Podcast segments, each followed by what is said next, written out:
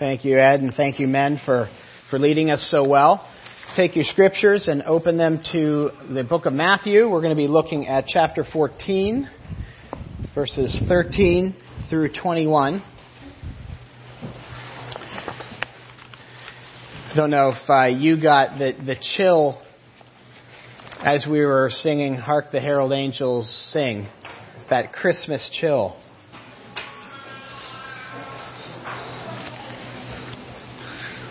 We usually sing that just once a year. I think it's a, a shame. They're such beautiful songs and they have such deep theology. And I hope, as, as, as we do here at this church, I hope we, you, you are paying attention to the themes of the scripture reading, of the hymns we sing. We try to have an integrated service here with what the sermon, the main point of the sermon is. And we're going to be looking at Matthew, these verses in Matthew, and looking at, at Christ and who Christ is, his deity. And so I hope you pick up on that. Uh, please pray with me. Uh, Father God, I thank you for your word. It is so rich, so the depth of it is amazing. And we, we come to a, a text today that is well known, so I pray that you will keep us alert.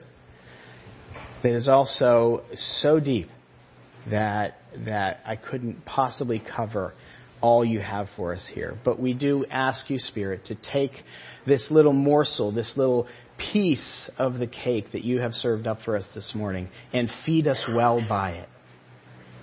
Help us to imbibe it, to chew on it, and for it to strengthen our body.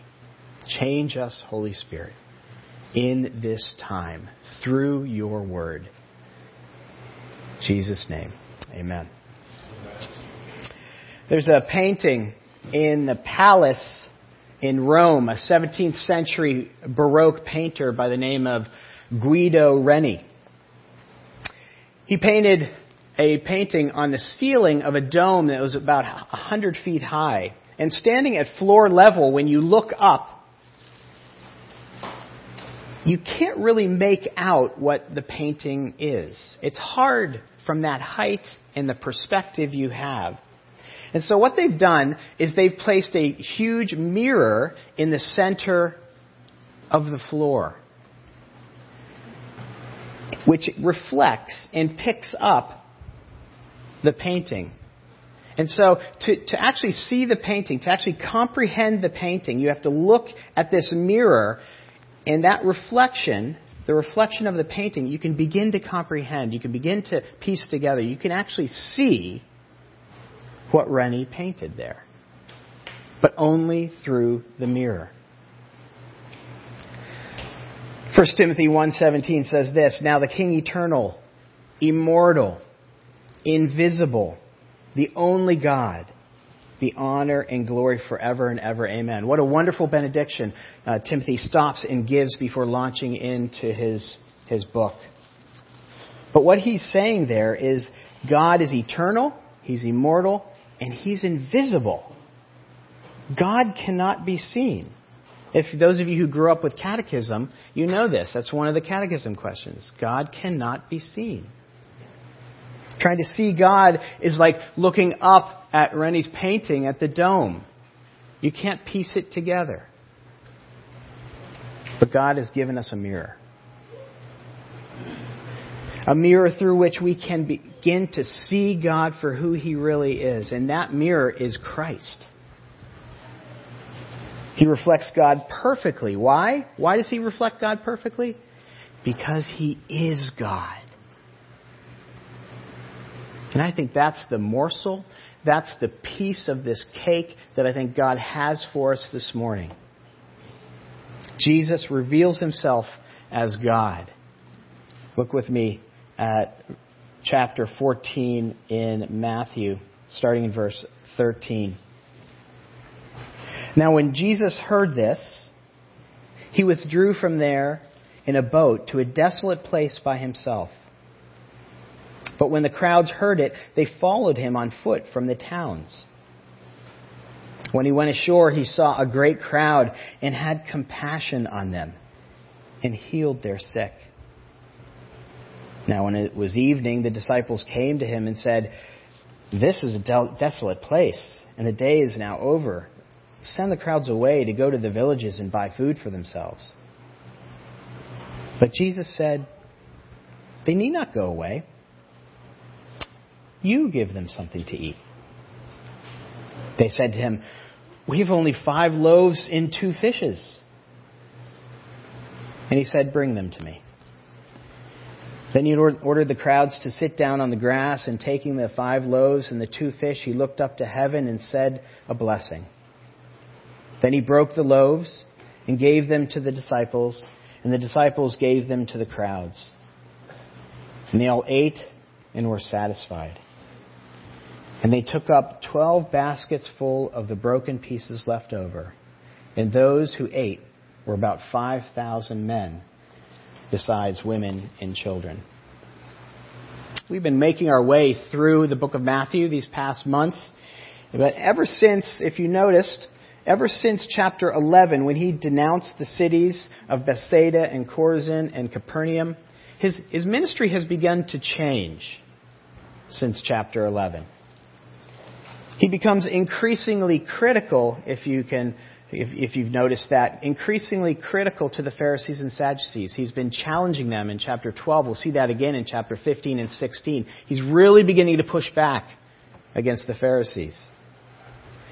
He also becomes increasingly detailed about his kingdom. That, of course, is shown most evidently in the chapter we just looked at, chapter 13, where he is really starting to describe this coming kingdom, this kingdom that he is ushering in, this upside down kingdom. But he's also starting to become much more explicit about who he is. Much more explicit about who he is.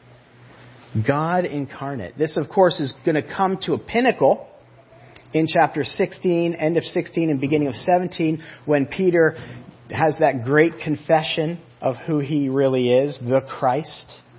And then immediately afterwards, he has he transfigures himself on the mount. That, that that's going to be coming, and that's where the trajectory that Jesus is headed on. But leading up to that, Jesus' healing ministry, if you notice, is beginning to ramp up, fulfilling a major messianic sign.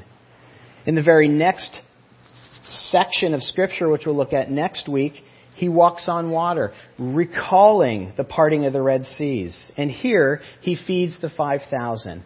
Perhaps there's no miracle that really he, that, that re- really is more explicit about who Jesus is than the feeding of the 5,000. In fact, the Holy Spirit deemed this miracle so critical that it's, it's the only miracle besides the resurrection. It's the only miracle that is in all four Gospels. Because it reflects his divinity so clearly. And I want us to look at that in three ways that this miracle reflects who God is God incarnate. And the first way is, is that Jesus is revealed as the God of all compassion. The God of all compassion. Jesus has withdrawn in a boat to be by himself, and the crowds follow him. The Sea of Galilee is at the bottom of this bowl, if you will, of mountains. And so, you know, we look, we read this and go, how did they know where he was going? Well, actually, the Sea of Galilee, if you've been there, is not, not excessively large. You can see from one end to the other, and, and you can watch a boat and where it goes. And apparently, these people who knew about Jesus' healing power and his ministry, they saw him going and they followed him around. And when he got to this desolate place, they started showing up. First scores, then hundreds, and then thousands. Verse 14 says, When he saw the crowds coming, he got out of the boat and he had compassion on them. Can you imagine seeing thousands of people hobbling, being carried, being helped along? All these people that needed healing. His heart broke towards them. He showed unbounded compassion by healing those people for hours and hours and hours. And try to put this into context. He gets there, these people come, and he just begins healing for hour after hour. until nightfall. That kind of heart, that kind of compassion, that kind of breaking towards people is really a definitive characteristic of Jesus in his ministry. And Matthew holds that up for us again and again. In Matthew 8, he has compassion on a demon possessed man, if you remember. In chapter 9, his heart breaks and he has compassion on the people. He looks out at the people and he sees them as harassed and harried like uh, sheep without a shepherd. A little later on in this same chapter, if you, you can look across the page, his heart is going to break with compassion towards another group of people that he needs to feed 4,000. And later on in Matthew, we see he has, he has compassion on two blind men. And when he's coming into Jerusalem for the final time, you remember this? He looks out over Jerusalem and his heart breaks and he has compassion for Jerusalem, for the people of Jerusalem. He says, Oh, Jerusalem, Jerusalem, how I would, I would love to have you come under my wing as a chick. Chicks come under a mother hen's wing, but you would not have me. You can hear the lament, but the compassion for his people there. Jesus' heart breaks over the brokenness of his people. That's the heart of God. That's God's heart. In 2 Corinthians chapter 1, God's word describes God the Father as the Father of all compassion and the God of all comfort. He's the Father of all compassion. That's who God is. We tend to read the Old Testament and read God in the Old Testament as wrath and judgment, don't we? It's kind of how we have been uh, almost taught to read the Old Testament. Wrath and judgment, God. Grace and mercy, Jesus. And sure, for sure, God is a God of wrath and justice. I mean, somebody just prayed here and, and praised God for those attributes. They are part of who God is. He takes his justice, he takes obedience seriously. But every time there's judgment, every time there's judgment, we see an even greater mercy. And we need to be able to put on that lens and understand that. If you remember the refrain that, that is taken throughout the Old Testament, it's said eight different times. The Lord our God is compassionate and gracious, slow to anger, abounding in love. It says it over and over and over again. That same refrain. Why? I think that, that God wants us to, to kind of put on a different lens when we read the Old Testament. He wants us to see that He is a God of compa- not only of wrath and judgment, but of compassion and mercy. And if we slow down and if we change lenses, I think we begin to see that. Let me take the fall, for example. Yes, He cast them out of the garden. Yes, He fulfilled his promise that if they disobeyed, death would ensue. Yes, there's the judgment, but do you see the mercy? If you go back and read chapter 3 and 4 of Genesis, you begin to see that, that he, when he cast them out, he clothed their nakedness. He cared for them. You begin to see that, that when, he, when he was even in his judgment in, in chapter 3, he was giving them the promise of the Redeemer right there, the snake crusher. Don't worry, I'm not leaving you out there in the cold. I'm coming for you. And uh, even, even in casting them out of the garden, he, he was taking them away from the tree of life so they wouldn't eat that and remain unredeemed for all eternity.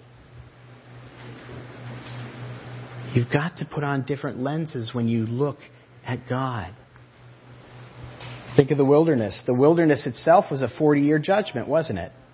They got right up to the edge of the promised land and they didn't trust God that He could take them in and give them that land. So he, the judgment was wander for 40 years. But even in that wandering, think of all the care and compassion. The water still gushed from the rock. He caused Balaam to bless and not curse. He sustained them for 40 years on a daily basis by having manna show up in the morning. Even in the exile, that was a judgment. But think of the compassion revealed in his patience. For 490 years, he was patient with them. For 490 years, they drifted. They built idols to other gods. They forgot their God altogether. Yet he preserved them.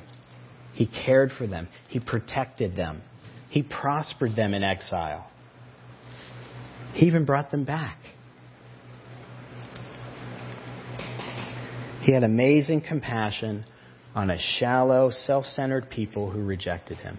A shallow, self centered people who rejected him.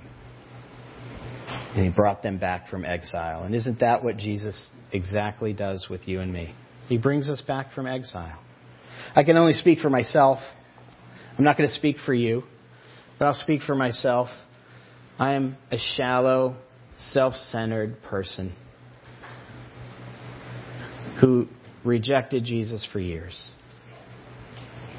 who built idols to other gods. Yet while I was still a sinner, Christ died for me. Think of that compassion.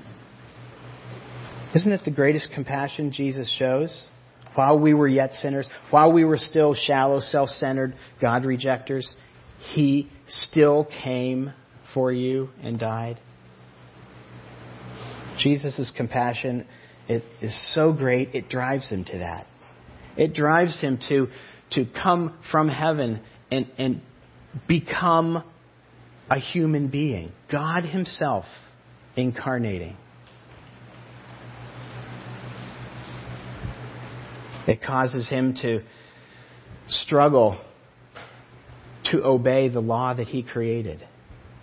Jesus obeyed the law in every way. And that wasn't easy. And he died a substitutionary death. He went to the cross. And that's where that great transaction happened. He taking on our sin and paying the penalty for our sin and dying. And He taking His perfect righteousness and putting it in our account so that we can come before God justified. He went through all that to bring back sinners like you and me back from exile. What a great, compassionate God we have in Jesus. As we gaze into the mirror again, we see more clearly that, secondly, Jesus is revealed as the God of the impossible. Jesus is revealed as the God of the impossible. This actually is the, the heart of this miracle. Jesus has been healing for hours and evening comes and his disciples come to him, we learn in John, and say, What are we going to do? And they want to send the people away. But look what Jesus says in verse 16. He says, They don't need to go away. Give them something to eat. You give them something to eat. Why do you think he just didn't say, Bring me the bread? Now, this is the power of, of observation in your Bible study. Why didn't he just say, uh, Andrew, you have, you have some food there. Here, bring that to me. Why do you think he said, You feed them? I think he did that intentionally. I think he wants to highlight to them the sheer impossibility of what he is going to do. He wants them to really feel the weight of that. He doesn't just want them to be observers, he wants them to feel the weight of that. Our text says there were 5,000 men. Most commentators say there were between 20 and 25,000 people there, including women and children. That's somewhere in the vicinity, just to kind of get our minds around this, somewhere in, in the vicinity of the population of MDI and Ellsworth combined. Just have them in one area. You feed them. Here's five loaves and two fish. The disciples react as we all would. That's impossible. That's how can we do that? That's where Christ wants them to come to. I love what John MacArthur says here. He says, They were like a man standing before Niagara Falls asking where they can find a drink of water. Standing before God incarnate. So, with that impossible situation set, he reveals Niagara Falls. And I want you to see the similarities or the portrait that Jesus is painting here, side by side, on how God fed his people in the wilderness. We see in the wilderness the Israelites were hungry in the desert.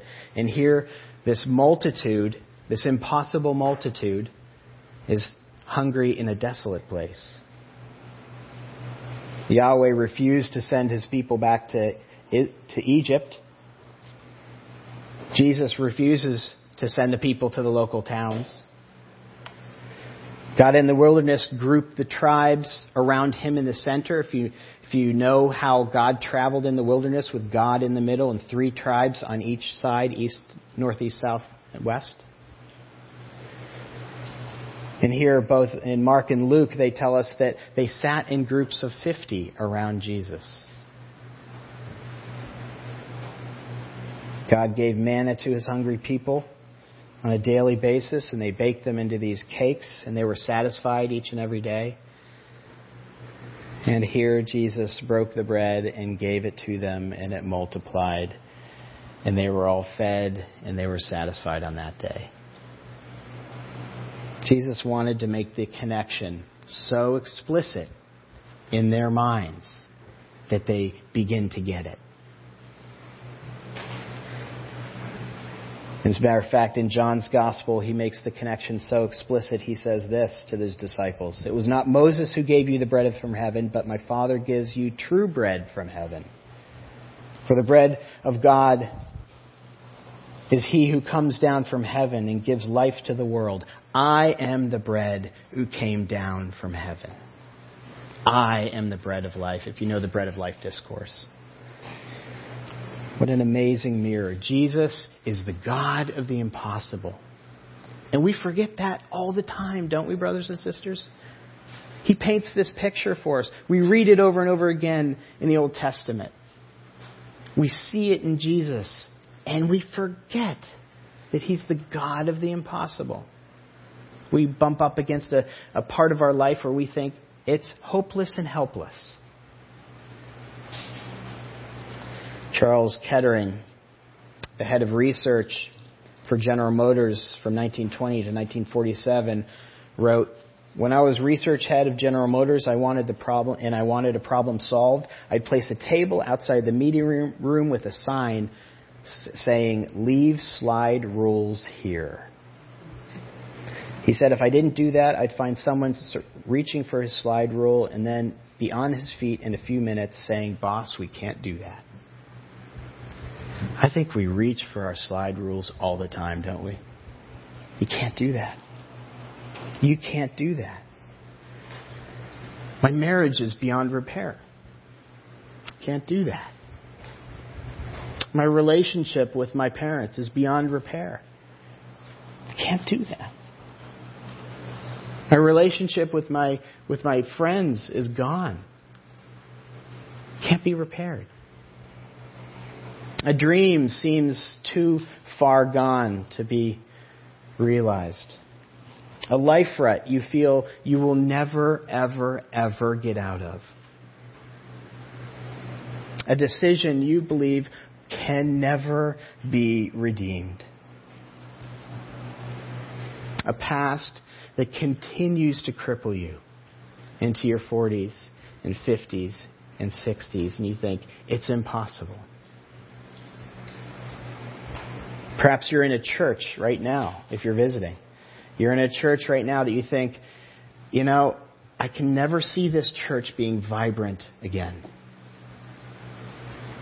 You have to remember that God is the God of the impossible. What is impossible with men is possible with God. Perhaps you're thinking of a family member or a friend who just seems beyond God's reach for salvation. How could God ever, ever transform that person. I'd like to consider a hard drinking, hard swearing ex baseball player becoming a gospel, powerful gospel preacher. Billy Sunday. I'd like you to consider a dyed in the wool, lying politician transformed into one of Christianity's most powerful advocates. Charles Colson. I'd like you to consider a pantheistic, agnostic college professor transformed into one of the 20th century's greatest Christian apologists. C.S. Lewis. I'd like you to consider an anti God, anti church, lesbian college professor transformed into a powerful voice for Christ and a pastor's wife, Rosaria Butterfield. And I could go on and on and on. Jesus is the God of the impossible. Wherever you are, wherever, whatever you're going through, He wants you to know that. So throw away your slide rule. Like us to finally look into the mirror of this miracle and see, thirdly, that Jesus is the God of abundant life. He's the God of abundant life. In verse 21, we read, They ate and were all satisfied, and the disciples picked up 12 basketfuls of broken pieces left over. All the people were satisfied, and they collect up the leftovers, and there are 12 laundry baskets full of bread from these five loaves. They're no bigger than that one. Like when he changed water into wine at that little wedding feast, little wedding ceremony in, in John chapter 2. Jesus not only provides, but he provides abundantly. He's showing himself to be like God here, abundantly generous towards his people. Just as a parent loves to be generous, almost to a fault, right? To your kids. He's like that and more. And here, but here we have to be careful. Whenever God shows his abundance and his generosity, in a physical way, we have a tendency to really warp that. Our, our, our sinful nature has a tendency to take that and just twist it a little bit. What is this abundance meant to show us here? Why, why, did, why is this detail here? Well, some misconstrue this detail, this abundance, as power. That's what the masses did when he fed the 5,000. I went to a church years years ago where a pastor made all the successful people elders in the church. Have you ever gone to a church like that? All the successful people become elders. He figured they were successful, thus he gave them positions to match their abundance.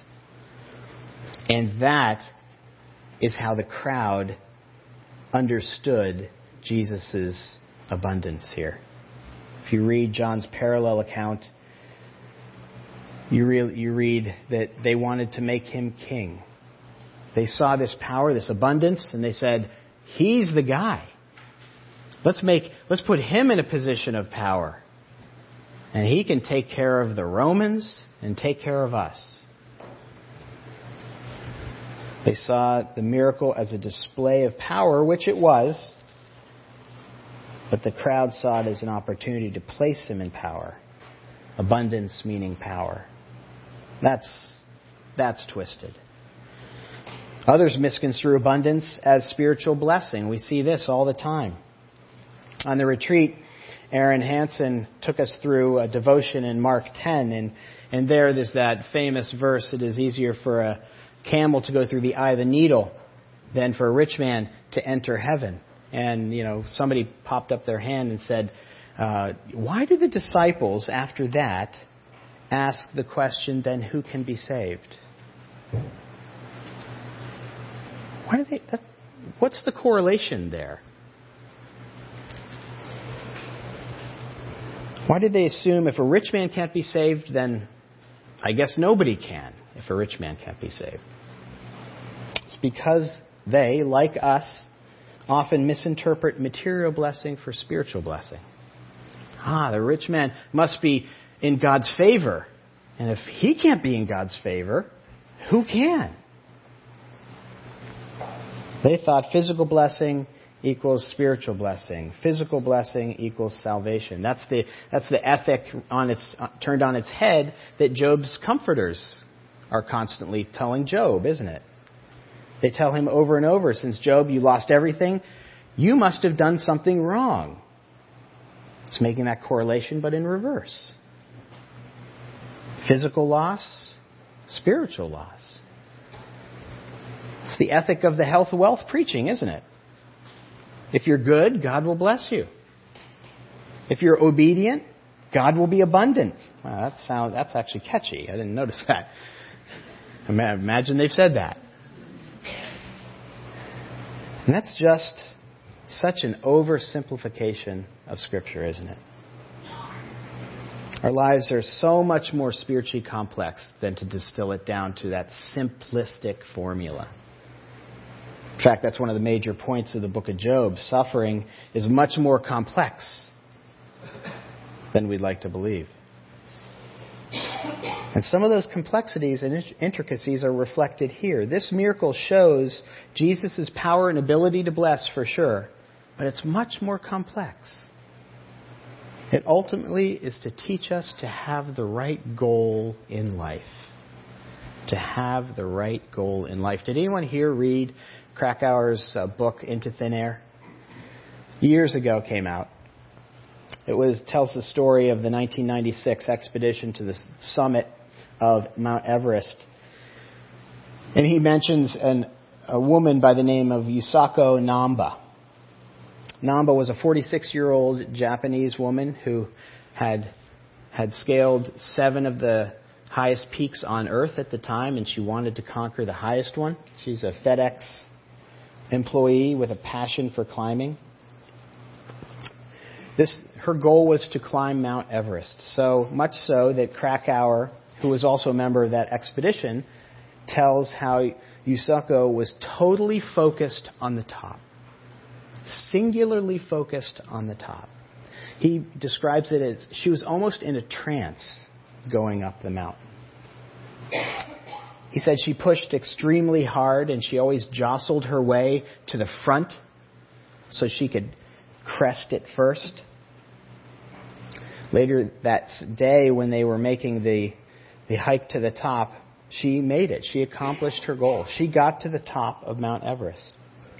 She was the oldest person ever to make it to the highest place on earth. However, as we all know, Yusako and a number of other climbers were caught in a terrible blizzard just as they started down slope. And she succumbed to exhaustion and froze to death. She died agonizingly close in time and location to where she gained her greatest prize. And this helps explain her tragic mistake. According to Krakauer, Yusako's fatal flaw was she adopted the wrong goal. Yusako's goal had been to get to the top of the mountain, what every mountain climber wants.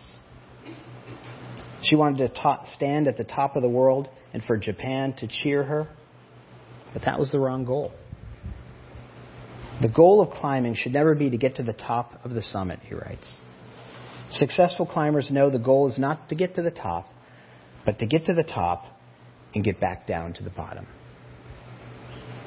The tragedy is that Yusako accomplished her goal, but it was the wrong goal. See, many people have the wrong goals in life. They have the wrong goal in life. Their goal is to have power and prominence and prestige here in this life, to make it to the top in this life. That's the goal, right? That's what the world tells us to make it to the top of the mountain here, physically, in this life. And that's not the right goal at all, Jesus says. Jesus said in John 10:10, 10, 10, "I came that they might have life and have it abundantly." The goal is not to make it to the top of the mountain in this life, but in the next life. And that's what Jesus provides in himself. The ability to get to the top of the mountain in the next life. John Piper wrote, The point of making bread, as it were out of nothing, like God making manna, is that the Son of God has come into the world not to give you bread, but to be your bread. When he gives his flesh on the cross, he becomes bread, all nourishing, all satisfying bread for sinners who believe. So, today, if you're a sinner who believes that they are in desperate need of forgiveness, this table is for you. If you're here today and you believe that you cannot make it to the next life without Jesus Christ, this table is for you. If you're here today and you believe that all the, the good things that you do, and you might do many good things, cannot help you bridge into the next life, then this table is for you.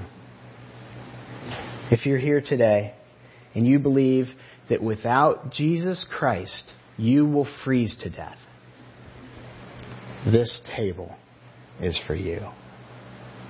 Please pray with me.